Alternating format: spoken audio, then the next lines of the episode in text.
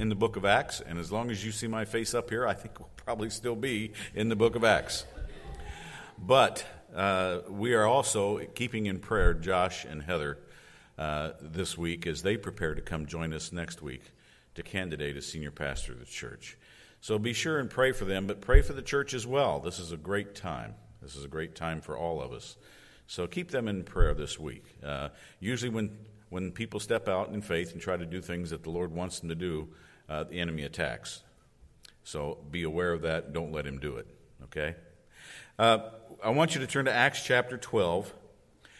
The title slide up there says Struggle for Power. This was the original title I had for today's message, and I changed it. And the outline, I believe, it calls it with God, all things are possible. I guess that kind of tips you off as to who wins the power struggle. But a lot of times we use the word impossible, and we use it in a non-literal sense. We use it in situations where solutions seem to be limited. But once in a while, we encounter what might be a truly impossible situation, like Peter did when he was put into prison. And those are situations where God's power is best seen, because impossible is only impossible with us. Nothing is impossible with the Lord.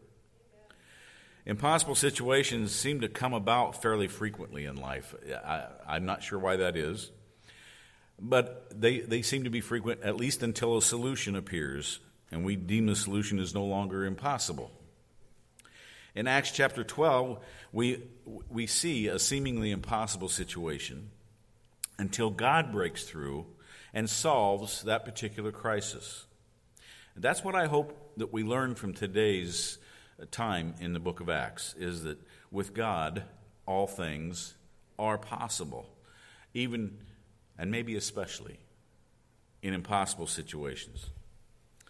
Acts chapter 12, verses 1 to 6, we see God's power is displayed in impossible situations. And there's more than one impossible situation that came up after the Gentiles were welcomed into the church. So we're going to spend a couple minutes and just look at a few of them. First of all, we'll look at Herod's plan here in verse 1. Chapter 12, verse 1, "About that time, Herod the king laid violent hands on some who belonged to the church." Now, this first situation involves Herod Agrippa, who reigned, there are varying estimates, between 37 and 41 AD until 44 AD. And he is the grandson of Herod the Great, whom we read about in the New Testament about the time of Christ. And Herod the Great had fled Rome for Palestine, or Herod Agrippa had fled Palestine for Rome. And he ran up some significant debt there, got himself into trouble. And then he made a few careless comments and got himself imprisoned by Emperor Tiberius. But when Tiberius died, he found a way to be released from prison and eventually was made ruler of northern Palestine. Now, with an already shaky relationship with Rome, Agrippa tried to curry favor with Rome. And one of the ways he chose to do that was by persecuting this new church. In verse 1, it calls it laying violent hands on them. The New King James calls it harassing the new church. And as we see in verse 2, both descriptions were accurate. And in verse 2, we see that second impossible situation, Herod's prosecution of James. 12:2 says, "He killed James, the brother of John, with the sword." James, the brother of John, the sons of Zebedee, in Matthew chapter 4, was the first of the apostles to be martyred. Now, later in this chapter, in verse 17, there's another reference to James, but that is James, the half-brother of Jesus, a different James.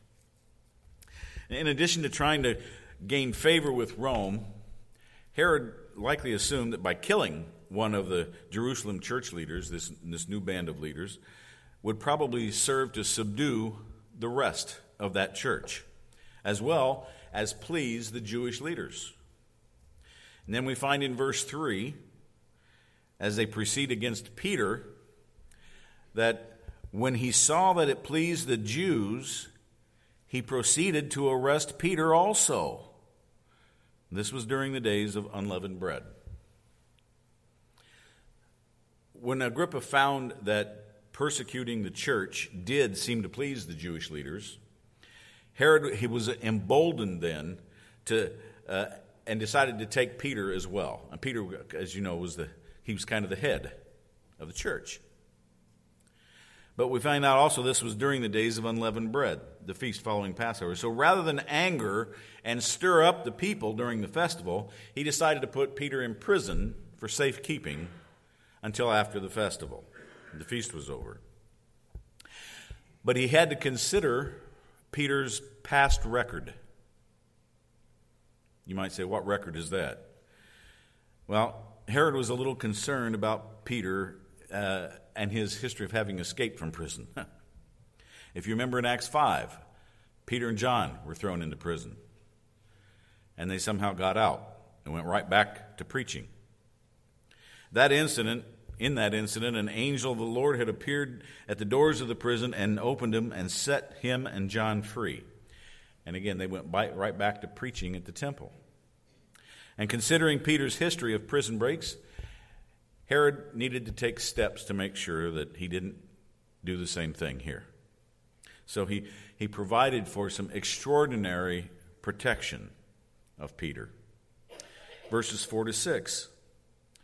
And when he had seized him, he put him in prison, delivering him over to 4 squads of soldiers to guard him, intending after the Passover to bring him out to the people. So Peter was kept in prison, but earnest prayer for him was made to God by the church. Now when Herod was about to bring him out on that very night, Peter was sleeping between 2 soldiers, bound with 2 chains, and sentries before the door were guarding the prison. Peter was turned over to 4 squads of soldiers. Each squad was 4 soldiers. So that's at least 16 soldiers rotating in their guarding of Peter during his imprisonment. And at all times, even in his sleep, Peter was chained to 2 soldiers with 2 others guarding the doors. Clearly, Herod didn't want to lose this prisoner. And then we see Herod's Passover promise in verse 4b, if you will. It says he was intending after the Passover to bring him out to the people. Now, the first time I ever read this, I thought, what does it mean bring him out to the people? And I could see this picture of him bringing him out before the people, just like Jesus had been brought out before the people, on display. So it kind of, I don't know, gave people the impression that he was a powerful guy. But in reading and studying, I found it a little differently. And Eugene Peterson's The Message offers some pretty clear insight here as to what Herod's thoughts were. So if you don't mind, I'm going to read you the first 4 verses of chapter 12 from The Message. It says, "That's when King Herod got it into his head to go after some of the church members. He murdered James, John's brother. When he saw how much it raised his popularity ratings with the Jews, he arrested Peter. All this during the Passover week, mind you. And had him thrown in jail, putting 4 squads of 4 soldiers each to guard him. He was planning a public lynching after Passover. It was his intention to take Peter out. Not just embarrass him, not just persecute the church a little bit. His plan was to take Peter out. With so many zealous Jews in town for the feast, it was an opportune time, really, for Herod to arrest Peter. Again, it says his intention was to bring him out to the people following the feast that began the week immediately following the day of Passover. And he was planning to bring him out for public trial and execution. I suppose you might call that an impossible situation that Peter was facing, that even the church was facing. It was impossible because they could do nothing about it. They couldn't overpower the 4 squads of soldiers that Herod had put around him. It was just the sort of situation where God's power is best demonstrated. Now, maybe we don't often get to see that kind of God's power at work, because frankly, we live pretty safe lives, don't we? You know, by and large, our biggest threat maybe is the fire going on right now. We aren't faced on a regular basis with being persecuted to the point of being imprisoned and being held over for execution. But Peter was. Maybe we don't often attempt anything that's big enough or risky enough to need God's power. Sorry. We don't need God to step in and make it happen. But that wasn't the case here for Peter in the first century church. They seemed to continually find themselves in situations that were completely outside their own sphere of power and influence. Only God could rescue Peter. It puts me in mind of I don't know if it was a philosophy of ministry or a life's motto or just a favorite saying of one of my pastors in the past. He liked to encourage the congregation to step out in faith and do something. And he would say, attempt something so impossible that unless God is in it, it's doomed to fail. And that's something that stuck with me ever since I first heard him say it, which is, I don't know, probably 25 years ago now. But there was something stronger than Herod's army at work here. God's power through interceding saints. That is, through prayer. The church had no other option, so they turned to the only power that was available to them. The only power they truly needed, the power of prayer. Now, maybe sometimes God allows us to get into impossible situations in order to force us to our knees, to force us to turn to him in prayer. Otherwise, we may not do that. We tend to try and operate in our own power a lot, don't we? Notice here, though, that their prayer, first of all, was united in verse 5. It says, constant prayer was offered to God for him by the church. This verse 5 tells us that prayer is taking place. But verse 12 also gives us a little bit clearer image. It says, many were gathered together and were praying. And they were doing so in the home of Mary, mother of John Mark. And there is power when many are gathered together in prayer. Now, I don't know exactly how to quantify many, but I'm going to guess it's at least 3. And when people gather together in his name and pray, there is incredible power to bear. Their power here was not only united, but in the King James, it was also constant or unceasing. Again, verse 5 says, constant prayer was offered to God for him by the church. We'll see in a moment that Peter did get out of prison. And when he showed up at Mary's, guess what he found they were doing? They were praying for him. Now, a lot of scholars, in fact, most scholars, I think, agree and speculate Peter was released in the very early hours of the morning, which would have meant that the church had to have been praying all night for him when he finally got there. But theirs was also urgent prayer. So Peter was therefore kept in prison, but constant prayer was offered to God for him by the church. Remember, Luke is the author of this book, the book of Acts. And the word he uses for constant prayer in verse 5 is ektenos. It's a medical term, because Luke was a doctor. That shouldn't surprise you.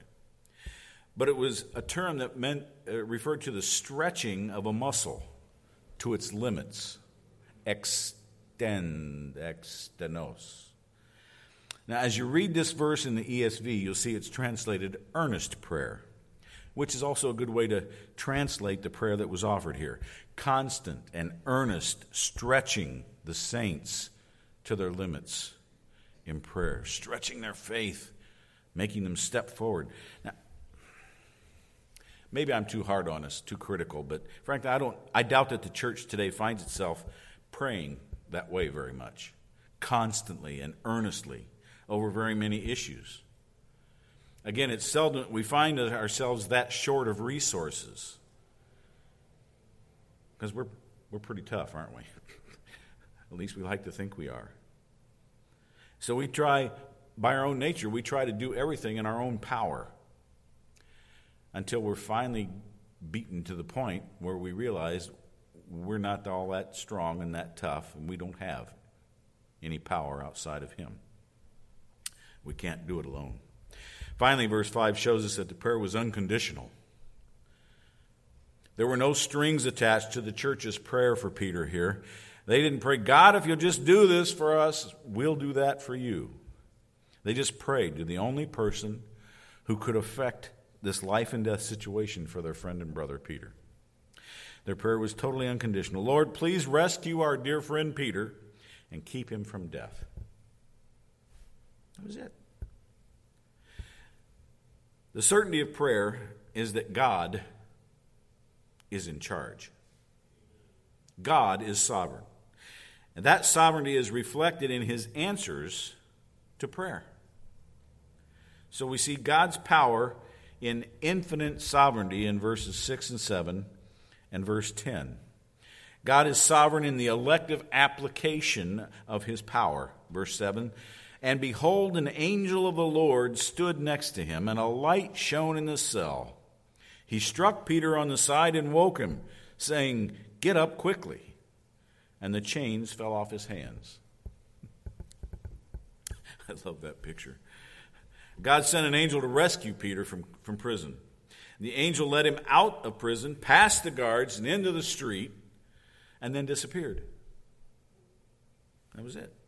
Peter probably didn't even realize at first that what was happening to him was real. He might have thought it was a dream. And often when studying this passage, people ask me about Peter. Says, okay, why was Peter rescued? And why was James murdered? Why did James have to die? And I can look him right in the eye and say, I don't know. I'm not God. God made a sovereign decision that it was time for James to come to him. And Peter was to be freed from prison. When we pray, that's something that we have to keep in mind. Of course, when we pray our heart's desires, don't we? God wants us to pour out our heart's desires to him. But at the same time, we have to remember that he's in charge of the answers to prayer. See, we don't pray to change God's mind, do we? We pray to God for him to change our mind, to line up with his will. That's what we pray for. That's why a lot of times, if you hear somebody praying for somebody who's critically ill in the hospital, and the family thinks he's going to come in and just pray for healing, and whoever it is, if it's me, it's the pastor, it prays, yes, that's my heart's desire, is for them to be healed. But Lord, we pray for your will in this life. And if it be your will that they be healed of this terrible disease, then they'll be able to get up and walk out of here. We pray for God's will to be done. God's also sovereign in the executive use of his power. In verse 6, now, when Herod was about to bring him out on that very night, Peter was sleeping between two soldiers, bound with two chains, and sentries before the door were guarding the prison. Peter had been in prison for about a week, and the night before he's to be executed, God sent his angel to Peter's rescue. Here's another question we ask frequently. Why did God wait until the last minute? Does it seem to you sometimes God waits till the last minute to answer your prayer? I'm preaching to myself here because I do that. I want God to tell me his will weeks in advance so I can plan. He just doesn't always do that. In fact, he rarely does that. It seems, though, that it's often his way to let us work through the panic and then just kind of settle into trusting him. before we're saved from the impossible situation that we think we're in. Now, I would imagine that Peter grew significantly during this period of time, especially during this week that he was in prison. And so did the church that was praying for him. God exercises his sovereign power in his way, in his time. And he knows what time is best, doesn't he? One of my favorite phrases from Scripture is, in the fullness of time. That usually is heard around Christmas time when we talk about God bringing his son to earth in the form of a baby. And in the fullness of time. And I always wondered what that meant. And then I found out it meant when God's good and ready. But he knows what time is best for his will to be accomplished. Finally, God is sovereign in the economy of his power. Verse 10. When they had passed the first and the second guard, they came to the iron gate leading into the city. It opened for them of its own accord, and they went out and went along one street, and immediately the angel left him. Did you notice the angel that was sent by God didn't hang around any longer than was absolutely necessary? He got Peter out of prison, got him past the guards, got him through the gate, and on the right street to Mary's house, and then he was gone. He did exactly what God told him to do and then was gone. See, God does for us what we cannot do. But he doesn't do what we can do for us. He does what we need him to do, not what we'd like him to do. Well, already I'm only halfway through and I'm at my so what. So what? God's power is a demonstration of individual spirituality. Here's what I mean. Verse 6 and verses 12 to 19 is where it's demonstrated. But in every impossible situation, there are different people, different personalities, unique personalities at work. And God's sovereignly His sovereignty considers each and every one of them. And there are at least a half a dozen examples of that here in this story. First, notice that Peter was asleep. Peter was sleeping between two soldiers. After a week in jail, the night before he was likely to be executed, he was sawing logs. Now, I have to tell you, I'm not sure I could have been asleep, especially chained to a couple of other guys, knowing that in a few short hours I'm supposed to be executed. And yet, here was Peter, asleep. But then again, Peter had a history of being able to fall asleep in weird situations. He fell asleep in the garden, didn't he? 3 times.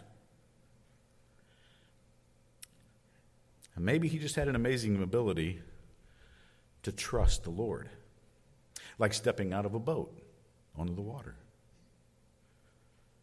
No wonder he was able to write later in 1 Peter chapter 5, verse 7, cast all your anxieties on him because he cares for you. Secondly, the other second example here is young Rhoda and her overexcitement. Verses 12 to 14, when he realized this in verse 11, Peter, he went to the house of Mary, the mother of John, whose other name was Mark, where many were gathered together and were praying. And when he knocked at the door of the gateway, a servant girl named Rhoda came to answer.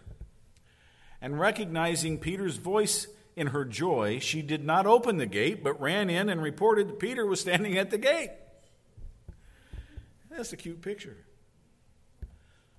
Peter's knocking at the gate. And Rhoda comes to the gate and says, Who is it? And he says, it's me, Peter. And she's excited and she runs in and tells the church, Peter's at the gate. The church had been praying all night now for Peter and for his release. Rhoda failed to process the fact that the prayers had been answered. But still, God was sovereign over her excitement. And his plan takes everyone and everything into consideration. It brought us to the third example. The Christians, the believers, were amazed. They said to her, "You're out of your mind." But she kept insisting that it was so. And they kept saying, it is his angel. But Peter continued knocking, and when they had opened, they saw him and were amazed. But motioning to them with his hand to be silent, he described to them how the Lord had brought him out of the prison. Rhoda was so excited to see Peter. She missed the fact that the church's prayers that whole night, that whole week, had been answered right before her eyes. The rest of the group could have used a little bit more faith as well. They said to her, "You're out of your mind." Again, they'd been praying all week for Peter's release, and they couldn't believe that, or wouldn't believe, that God might have really delivered him. So when Rhoda insisted it was Peter's voice that she heard, they thought the worst. They said, "No, it's his angel." It kind of puts me in mind. Pardon me for taking a rabbit trail here, but this reminds me a lot of 1989. The West had been praying for 70 years that the Berlin Wall would be coming down, that the Iron Curtain would go away. So, but no one was more incredulous than the Western church when the wall actually fell and the curtain was gone. And I was involved with Slavic Gospel Association a few years after that, and the president of the association says, "Yeah, we were all standing there thinking, the wall's down.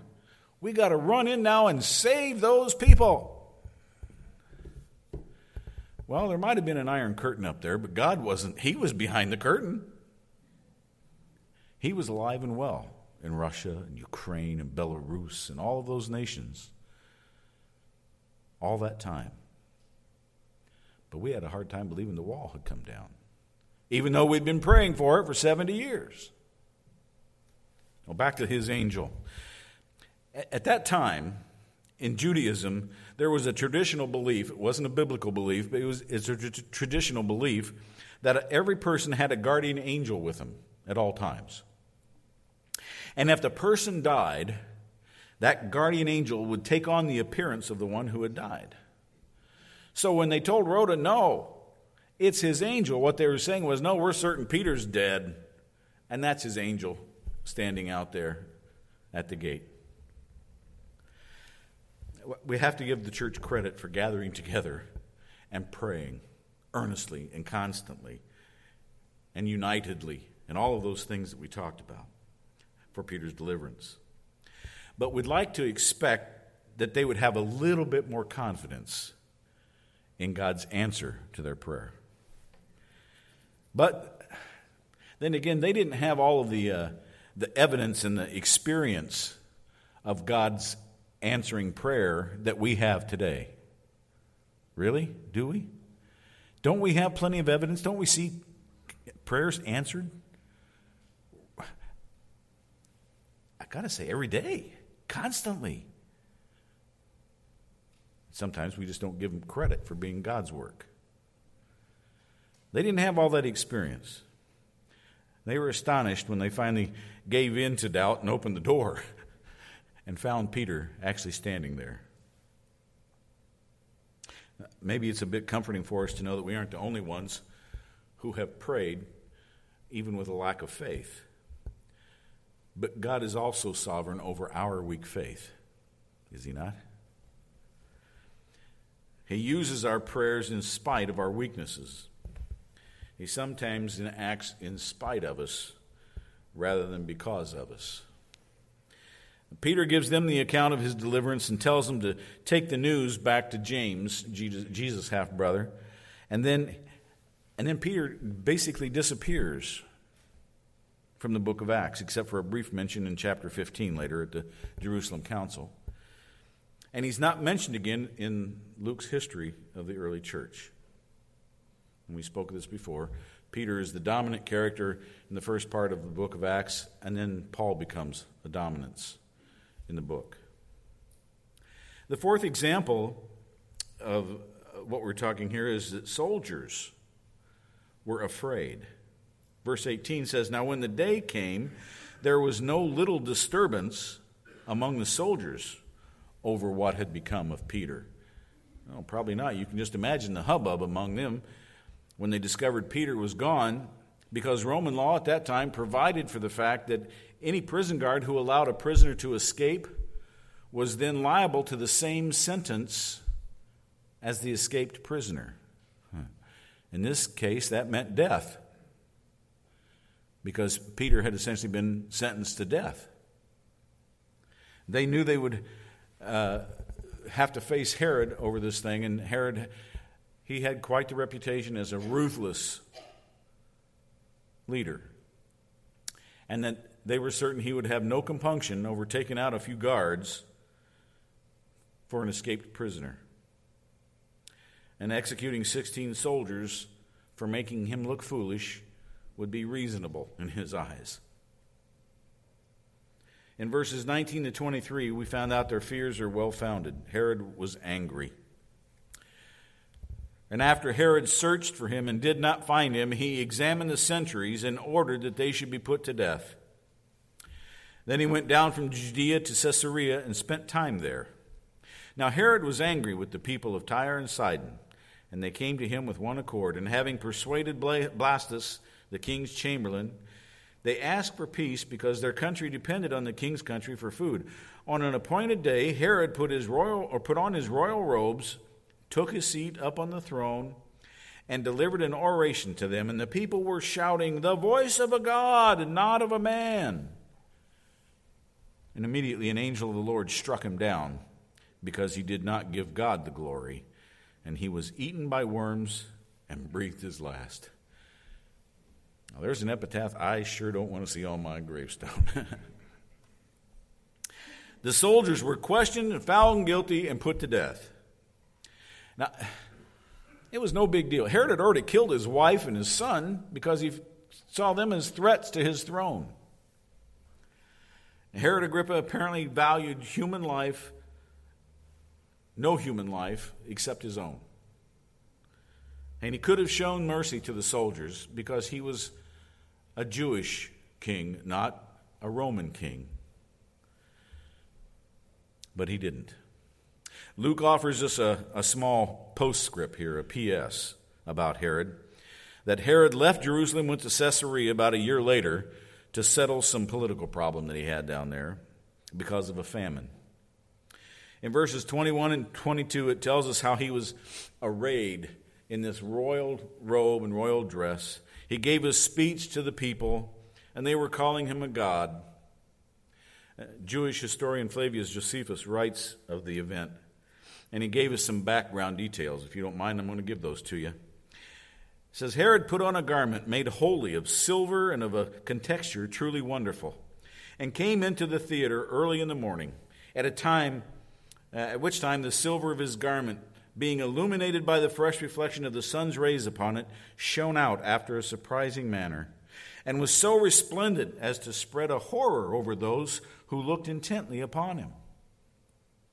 And presently his flatterers cried out that he was a god, and they added, "Be thou merciful to us, for although we have hitherto referenced thee only as a man, yet shall we henceforth own thee as superior to mortal nature."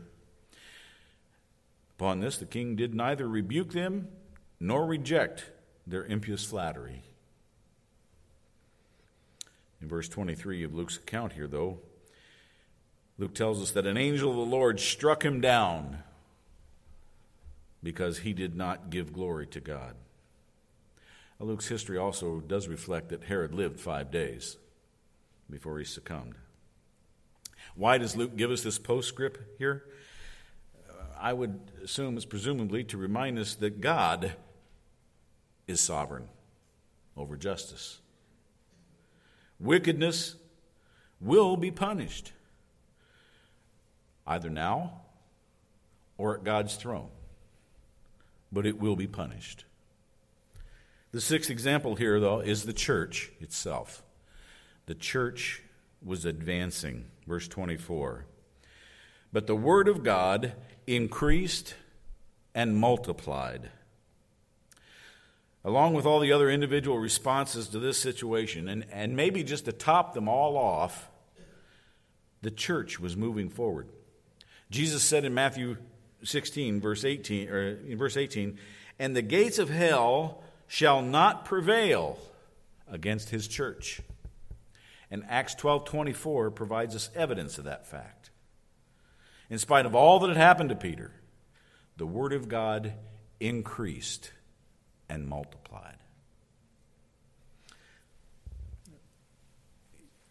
Try to condense this thing a little bit. At the beginning of the chapter, Herod is on the rampage. The church is being persecuted and harassed. James is dead. Peter's in prison. And the chapter closes with Herod dead, Peter's free, and the word of God is increasing and multiplying. Amen. Whew. Evidence that is noted in 1 John 4:4, he who is in you is greater than he who is in the world. When you face an impossible situation, and if you haven't, you will, call to mind this story of Peter and his deliverance by the angel of the Lord.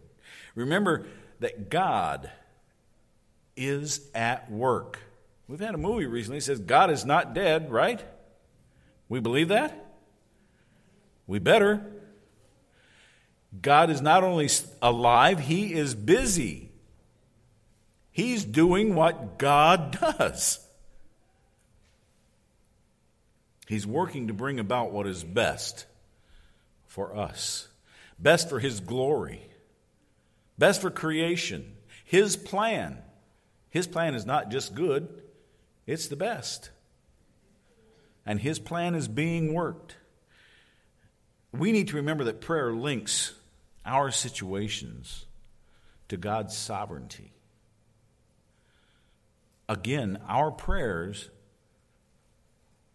are not to change His mind. Our prayers are that He will change ours to be in lockstep with His will. God works in response to prayer for reasons we can't explain. But we can count on this. He is sovereign. He can do whatever He wills. And He's not obligated to do what we will. But His will is also often tied to prayer. So let me just encourage you this morning. Let God be the God of the possible. And then your faith will grow best. His power will be displayed the best. And remember that with God, all things are possible. Would you pray with me? Lord, this morning, it's entertaining and instructive to be in your word. It's entertaining to see sometimes how you have even a sense of humor in the irony of the way that you handle some things, differently than we would think that it might be handled. And yet we know that the things will be handled the way you will that they be handled. Lord, we're grateful for your sovereignty. We're glad you're in charge, because if we were in charge, we'd have it so messed up. So, Lord, I just pray this morning each of us would be not only willing, but anxious to submit to your sovereignty. Not to fight it. Resistance is futile. Your will be done. Your will is sovereign. Let us learn to live in an attitude of prayer that asks for your sovereign will to be done in our lives. And Lord, if there's anyone in this room who has never submitted themselves to your saving grace, inviting you in to be the Lord of their life and Savior of their life, I pray that they will do that today and see your sovereignty in their lives. Thank you for all that you do. Thank you for who you are. Thank you for being a mighty, mighty God. In Jesus' name, amen.